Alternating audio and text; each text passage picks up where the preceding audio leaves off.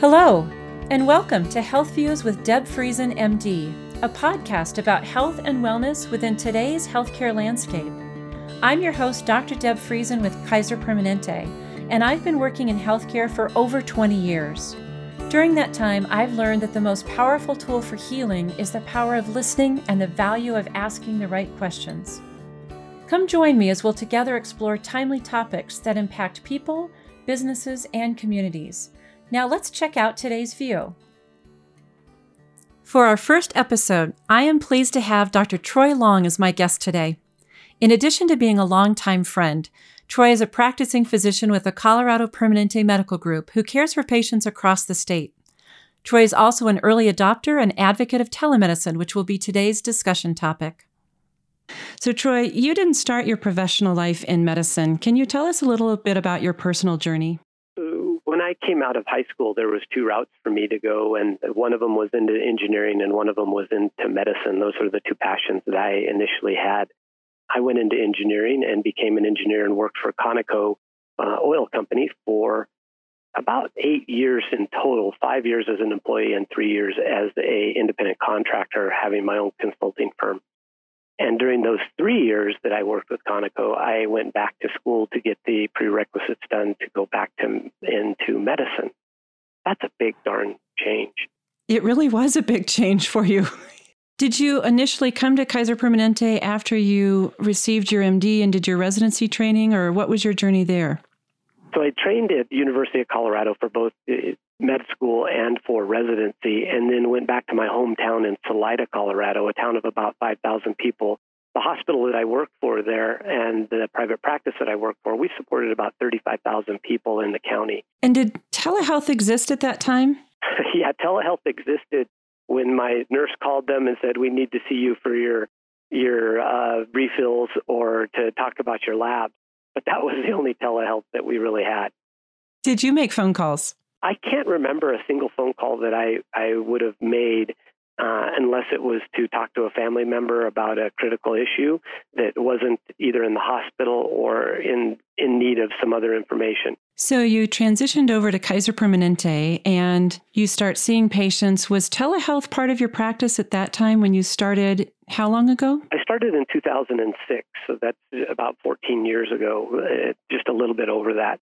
And so, yes, it was part of the Kaiser Permanente experience that I had, and it was really new to me. I could not even imagine treating a urinary tract infection or a sinusitis uh, over the phone when I came into the Kaiser Permanente world and and the way that we do Permanente medicine. So I hadn't even conceived that that was going to be a possibility. Also, I, you know, in private practice, the way that you receive money and receive payment for your knowledge and experience and the product that you're ultimately selling to your patients is by seeing them face to face. And in the Kaiser Permanente model, we didn't have to see them face to face. So it took me a while to feel comfortable prescribing medications, refilling medications, doing lab results, taking care of urinary tract infections over the phone. And I, I look back and think, man, taking care of a UTI over the phone is just such simple things at this point. And then I was thinking, man, this feels like really high risk stuff. And and has it turned out to be high risk stuff for you? Do you feel that way now about it? Not at all. So when I see a high risk situation now, I look at it much much differently. And one of the number one ways that it becomes high risk is when you have numerous virtual visits and the situation has not improved. So that's the first high risk kind of flag for you if you're making medication adjustments and don't have a follow up uh, appointment available to you or something of that nature, like taking care of heart failure on the phone and adjusting their Lasix dose, having labs done in three to five days or seven days, and then having a face to face follow up, that feels very comfortable to me now. Whereas I couldn't even imagine doing that level of complexity in the past. So, it seems like it was quite futuristic of Kaiser Permanente to be doing video, I'm sorry, phone call visits in 2006. I know that you're going to have to just give me your opinion around this, but why do you think they were making that move at that time? That was 14 years ago. So their vision was way ahead of my vision. And I I don't know how somebody came to that that conclusion. I do know that it is the right thing to do. And when you put the patient at the center and you make care convenient, that's that's got to be the reason that we started doing this, thinking about how to make it easier for patients and make it easier for providers too. And then, the, you know, the JAMA article that came out, I think it was nearly a decade ago, that said that 70% of care doesn't need to have a physician taking care of it. That plays a, a point in here too, in a face to face way. And I think that one of the things that we learned in med school, which is we were told over and over again as med students that history is 90% of the diagnosis. Is that borne out by what you're experiencing in telehealth? It is. And you can have a patient do your exam for you if you can coach them properly. For, for example, I had a, a patient, I think it was last week. I made her bounce on her toes to see if her belly hurt when she was bouncing, to see if there was some kind of a rebound and then had her lay back and do the classic rebound push down as hard as you can until you know you, you can't go much deeper and then remove your hand quickly. And her response was ow! when removed. So i mean you can do those same type of exams. You have to trust that the patient's going to do them appropriately and it's in their best interest to do it appropriately. So you're really borrowing the patient's hands to be yours for that physical exam? I don't want to do it very frequently, but on occasion, yes. That's really fascinating. How has COVID 19 changed telehealth? Can you tell us about what that was like going through that as it became an issue? How has that affected your practice of practicing through telehealth? So I think it has expanded it very, very dramatically. We've seen uptakes in Colorado that are dramatically higher than anything we had seen before. Record setting on chat, record setting on TAV, telephone advice visit, and then as the, we converted most of our face-to-face visits to virtual visits and now reaching somewhere in the 80% of all of our care delivery is being delivered virtually. It's been a huge change, a, a tidal wave of virtual visits that have happened. And how hard was that for the transition to happen for a lot of people? It sounds like there are physicians, clinicians, they're doing telehealth, do they drive to the office to do that? Where are they doing this from? All different locations. There are several physicians, specialty doctors that have been doing telehealth for a long time as well. So, for those that were already doing the, the dedicated telehealth, it was an easy ramp up. So, we just committed to more hours and put more schedules in and, and took away some of our administrative time to deliver telehealth care. Now, for the, the, the vast majority of the doctors that were doing face to face care, remember that they were delivering 60 some odd percent of that care virtually already. They had to convert that 30, 40 percent to telehealth care visits. And so it was a lot easier for us to do that. They were handling emails and phone calls, and their nursing staff and support staff were helping out with some of those virtual care touches as well. So it wasn't as hard for us as it was for somebody in a private practice setting to develop new channels and new uh, venues for them to deliver virtual visits. We did it in at home. We did it at the office. Uh, some people have it on their phone so that they can do it from any type of location. So it is really something that we've made it as easy as possible to make that type of a transition. But we also deployed a lot more computer assets. So we put the laptops in the hands of many, many new telehealth doctors.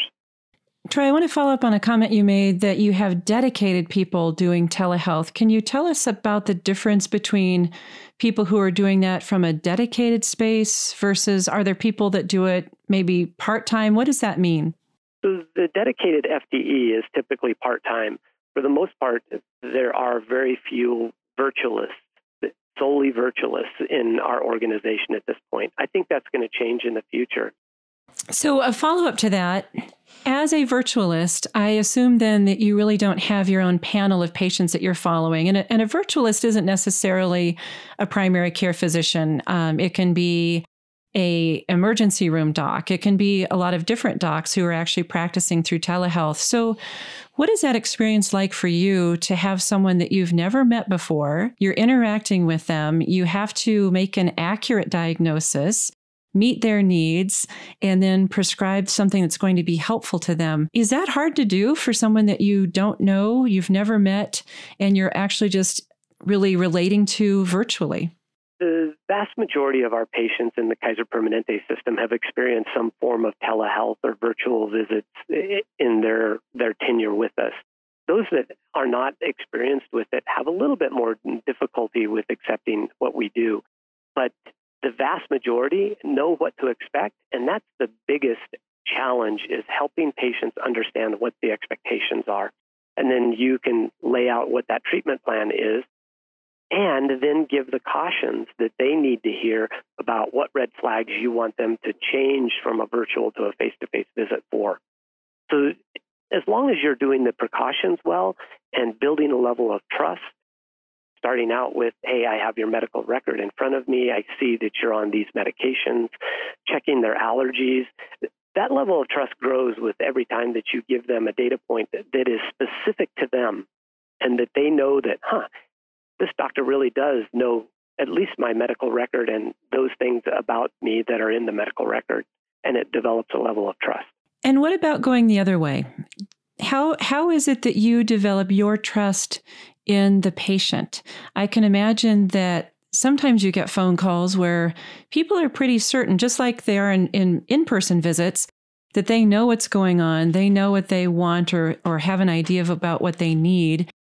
Do you feel like people have a little less um, trust in you or have an idea of what they want when they call in? And how do you trust them back in order to know that they're being straight with you? in some cases, I think it's really simple that you are able to, to discern that they're giving you a good story because it will match the disease process that you're thinking of. When it starts to not match is when there's either a mismatch in symptoms or there's a mismatch in in their way of telling that history and that story that can make you a little bit uncomfortable. And when you feel that level of discomfort, you have to honor that and understand that there's something else going on that you may not understand at that point, and that may lead to a face to face visit because of the, the level of trust in the information that you're getting. Troy, I hear in your voice right now and the words that you're saying just that whole compassion for the patient's experience and knowing that sometimes you have to dig a little deeper um, which is what I, I know about you as a person and a physician. So we've been saying telehealth, and that is actually quite, quite a broad description of a lot of different things. Can you describe what telehealth means inside of Kaiser Permanente? Telehealth to me means text or chat, telephonic visit, the video visit, how you fit email into a telehealth. Those are the, the avenues and the channels of care delivery that we have developed in Kaiser Permanente at this point. And do you practice all four of those methods or modes of telehealth? I do. Uh, much fewer emails now that I'm more in the virtual care setting than I did when I was a, in a continuity internal medicine practice. So, not nearly as many emails, whereas I would see, I don't know, between 10 and 20 emails a day or even more in, in continuity practice. I probably see 10 or 20 emails a week so, rather than daily. So your equipment as a physician has changed. So not using your stethoscope as much. What equipment do you need as a virtualist? It depends on the visit. So when you are thinking about, you know, an email visit and what equipment you use there, it's the words that you're choosing to ask questions about and the words that they're using to describe their symptoms uh, or the, the, the challenges that they're having, whether it's a refill that they need to have done, or a lab test that they're requesting, or a lab result that they want to know more about. Telephonic setting, you can count how many breaths they're taking, and we call it five or seven word dyspnea. So, shortness of breath with only using five words or using seven words. So, you can judge a respiratory effort based on that. You can judge pain too. You can hear people crying on the phone. You can hear their their frustrations and their anxiety. Uh, and so it becomes about words again, but tone and inflection and the way that they use those words in a audible way gives you clues to what is happening in a telephonic visit. Probably the easiest way to to characterize a, a nearly face-to-face visit is in the video visit realm, where you can actually see work of of breathing, where you can see them holding onto their chest at that particular time when they're talking to you about chest pain and where that, that pain actually is. And they can point to this is where my hand hurts, and you can see the joint better. And the descriptions get more concise on a video visit than they are in the telephonic area. Are specialists using telehealth in Kaiser Permanente? On chat, for example, we have a dermatologist on with us. We have an OBGYN doctor on with us. We have a behavioral health care specialist on with us. We have emergency room physicians, pediatricians, family medicine, internal medicine, and others that are going to shortly join the team to be on chat with us. So, yes, other specialties are using it. Dermatology is probably best handled on a video visit or a even a just a picture visit with with chat where people can send you a picture of a rash. So it makes it easier for some specialties to do that than than others. I think surgery will have a little bit of a difficult time doing virtual care visits because their exam is so much more important than it is in other realms. But I also think that they're going to learn that their exam isn't as important as it may need to be. Yeah, the history is still going to be um, primary there and ascend mm-hmm. to something even more important. And I've heard of other physicians talking about being able to do that history and then only having to bring physicians in for a short amount of time to confirm with physical exam and all those other things that get tossed into the in person visit, such as consent forms or going back and forth with questions, can now be handled through a virtual space and not having people exposed by having to get out of their homes, their living situations, and come in as well. Do you think that telehealth is a satisfier for physicians overall? I do. It gives you a little bit of a, a different breadth of practice and allows you to have a little bit of a, a, break from what can sometimes be a monotonous day of seeing patients face to face. Having that change helps you with being a, a better physician. How does it help you be a better physician? you have to listen better. You have to mm. be hmm. more in tune with what's going on, and you can't miss those subtle cues that you need to really capture in a virtual visit. And how do you think patients like it? I think they like it a lot. I used to think that it was going to be the younger group that would enjoy it the most, but that's not the case. The 70s and 80 year old men and women that I'm seeing on some of these visits are really engaged as well and enjoy having the ability to do this virtually and not leave their home, uh, especially if they have difficulty with transportation or difficulty with even walking out of the house because of osteoarthritis of the knees or whatever that might be. Can you tell us a story where you were surprised that you were able to help a patient through telehealth either through getting them to a different place or not even having to change anything there or or maybe where a patient was very appreciative of their experience in interacting with you through a telehealth encounter. So this happened, I don't know, maybe 10 days ago. A gal was chatting with me on our chat platform and she asked if how to get in touch with an OBGYN physician. She needed to talk about her birth control issues. And I said, Well, I may be able to help you with that. And she said, I know I'd really like to speak with OBGYN. I said, Well, it just happens that we have an OBGYN on chat with us now. And would you like me to connect you to that person? And she said, Oh my God, that would be amazing. So my next sentence was, I'll transfer you in just a second, but be prepared to be amazed. To have that degree of seamlessness in real time um, and being able to really get to a solution for that member that quickly, um, it truly is amazing. What have we learned about responding to a pandemic and telehealth? That it's really difficult. And probably the biggest component of that difficultness is that it, there are behavioral health care challenges that everybody is feeling right now.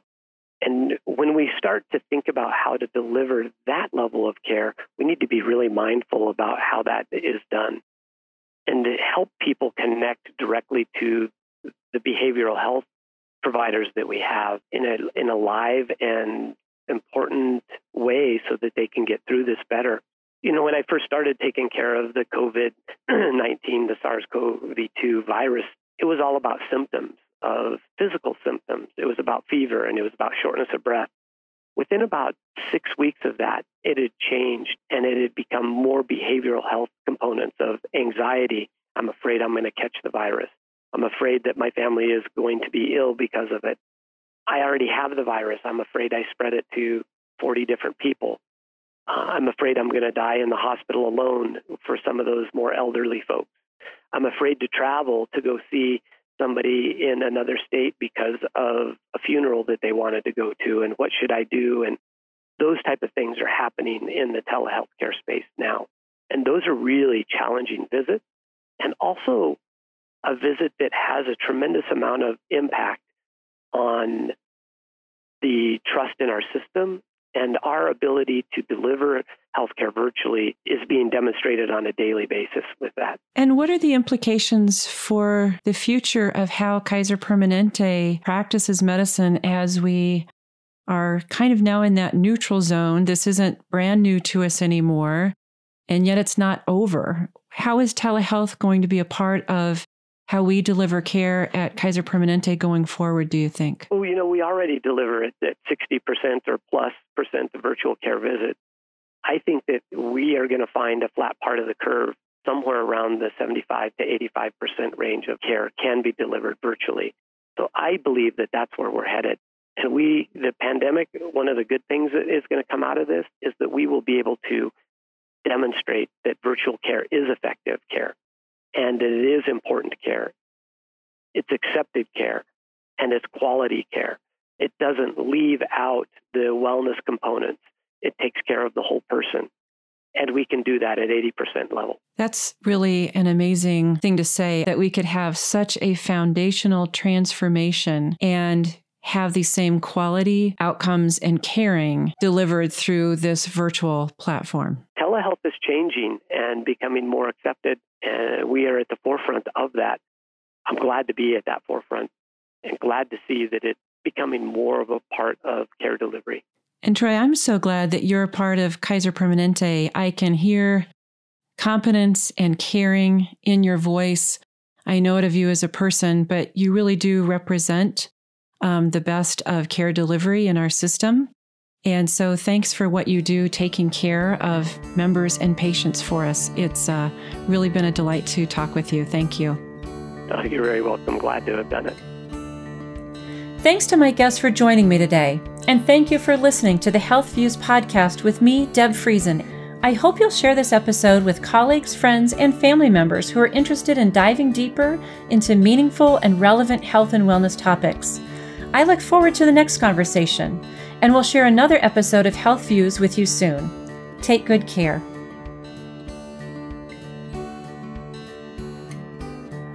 This podcast is for general informational purposes only. It does not constitute the practice of medicine, nursing, or other professional healthcare services, including the giving of medical advice. The content is not intended to be a substitute for medical advice, diagnosis, or treatment. No doctor patient relationship is formed. The use of this information is at the listener's own risk. Listeners should not disregard or delay obtaining medical advice for any medical condition they may have and should seek the assistance of their medical professionals.